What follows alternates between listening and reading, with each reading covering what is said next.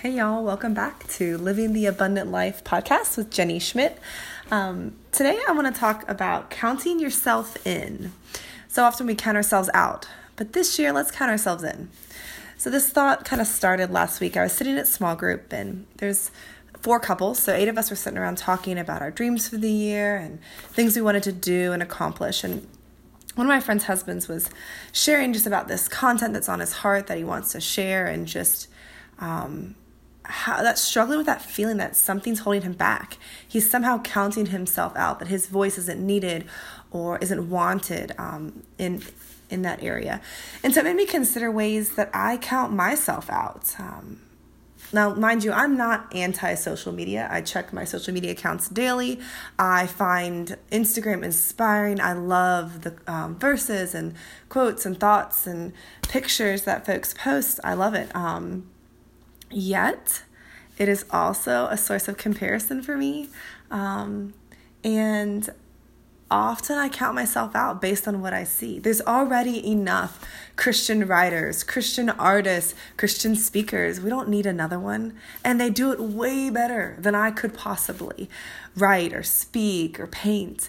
Um, you know, I have an unfinished book. I have a freshly primed canvas in my garage to paint that I haven't started and um, I have ideas. I have ideas about speaking, about starting this podcast, and you know, today is my courageous yes to um, take a second step towards this podcast. But you know, it's so easy to count ourselves out. Why do we do this? Why do we ask God for revelation of our calling? What were we made for? We discover it, and then we drag our feet in actually walking it out. So like we beg God, show us like what is my passion? And then he does. And we don't do it. Why? So for me, it's excuses like time. You know, I'm a busy mom. I'm working. I, I, I just there's other commitments and responsibilities. I just don't have time. It's money. Um, you know, I can't buy the thing or whatever the the things that I need. Money is a is a hindrance. I have to either make it or I can't spend it. Um, so I use it as an excuse not to do the things that God's called me to. Um, or ignorance. You know, I need to take a class before I can do this. I need to watch a bunch of YouTube videos before I'm qualified or capable to even start trying this new idea.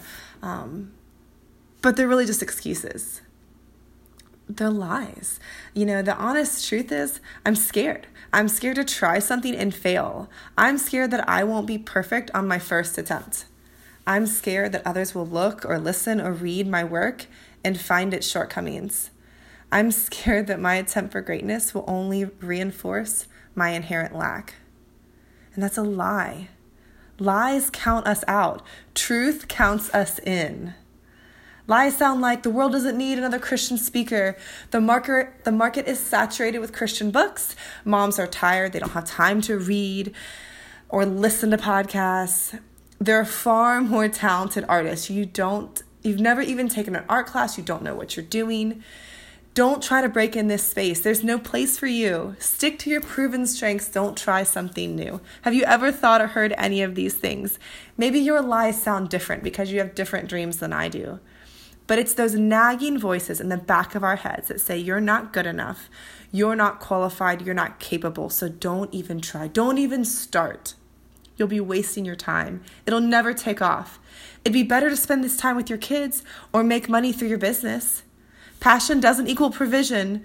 You can pursue your want tos when you're older, but right now, stick to the have tos. That's the responsible thing to do. So I don't know about you, but that's the discourse that's going on in my mind as I think about the things that I'm passionate about, the things I want to try, the things I think God's put on my heart to do and to be in this world. But sometimes I think the best thing to do is just start the thing. For me this year, it looks like picking up the paintbrush, uncapping my pen, and pressing record on my phone right now, like I'm doing. I want to be a present mom, but I also want to be a passionate mom, a mom who is discipling kids to follow Jesus recklessly and value the things that he values. What does God value? He values truth, he values beauty, and he values relationships. And I hope these are precisely the things that my children take on as their own values because of the way that I have lived, because of my courage in moments like these. I think that living a meager life means just do, just doing the have tos, just surviving and pursuing the avenues that could boost your bank account. But living the abundant life for me looks like letting go of my fear of lack, overcoming my fear of failure, and pursuing more. Abundance is more, meager is just enough. And you know what? Nothing in, in scripture tells us to settle for mediocre or meager. For instance, when the disciples asked Jesus, How do we pray? He taught them the Lord's Prayer, and then he told them a parable. And the point of it was to pray with shameless audacity, to pray big, bold prayers, and to keep on praying them. That was the style that Jesus taught his disciples to pray. It was going after abundance, not little measly, just enough prayers.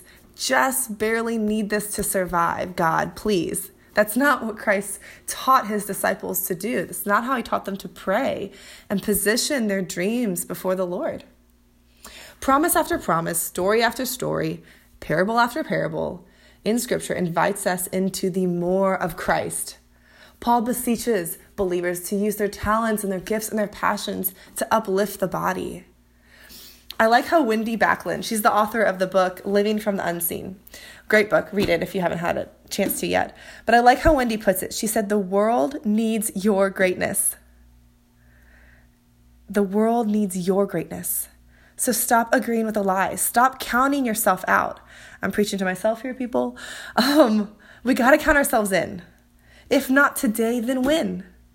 Let's start the project, launch the dream, pursue the art, invest in our talents, and become the more, become all that Christ intended for us. And I'll end, I'll end with this. you know, for me, truth always goes back to the nature of God. That's where I find my truth. That's where belief wells up. And the truth is, God, by nature, is not a tease. He's faithful. He is not a tease. He doesn't put dreams in our hearts to leave them unfulfilled. It's not his style. When we partner with his spirit in faith and courage, we get to live out our dreams because, in fact, they're his dreams. He put them in us. He's not teasing us. he filled us with passion for actions and ideas. So he wants us to execute on them and he wants to partner with us in that execution. So, yes, identify what has held you back. I've shared those things with you uh, of what has held me back, my fears, my needs.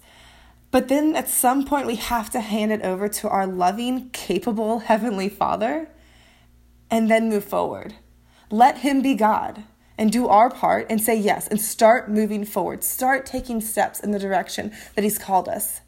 And I know, I know in my head, and by acting this out, my heart is coming into alignment with the truth that I know, which is I know that when we step forward, God partners miraculously with us. he wants to elevate his people to shine from mountaintops, not necessarily all in valleys. He wants us to be elevated. He wants to promote his people. He wants to give the budding artist or, or writer or speaker or entrepreneur enormous undeserved favor in the marketplace because when we're glorified he is glorified. He wants to he wants to bless and favor us. And all we have to do is give a courageous yes. Take the steps start moving forward. So for me this year that's what i'm committing to. For myself and for my kids i want to be the kind of mom who shows my kids what courage looks like I don't want to just preach it at them. I want to show them this is what it looks like. And I'm scared and it might not turn out great.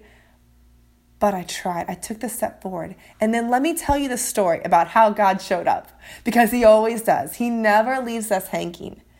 And those are the stories, those are the testimonies that are everything, that inspire and propel us forward. So let's count ourselves in this year. Let's be strong and courageous like Joshua and take our promised lands because God is with us and He's for us and He's prepared us for this, for this dream in your heart and in my heart. So, how will you say yes today? For me, it's recording this podcast. Tomorrow, it'll be picking up my paintbrush and trying to start this idea of a painting that I have. but just start. It may not be perfect, but it's our imperfection that makes room for His perfection to invade our stories. So I pray that your heart is inspired and you count yourself in today. Thanks. Have a great day.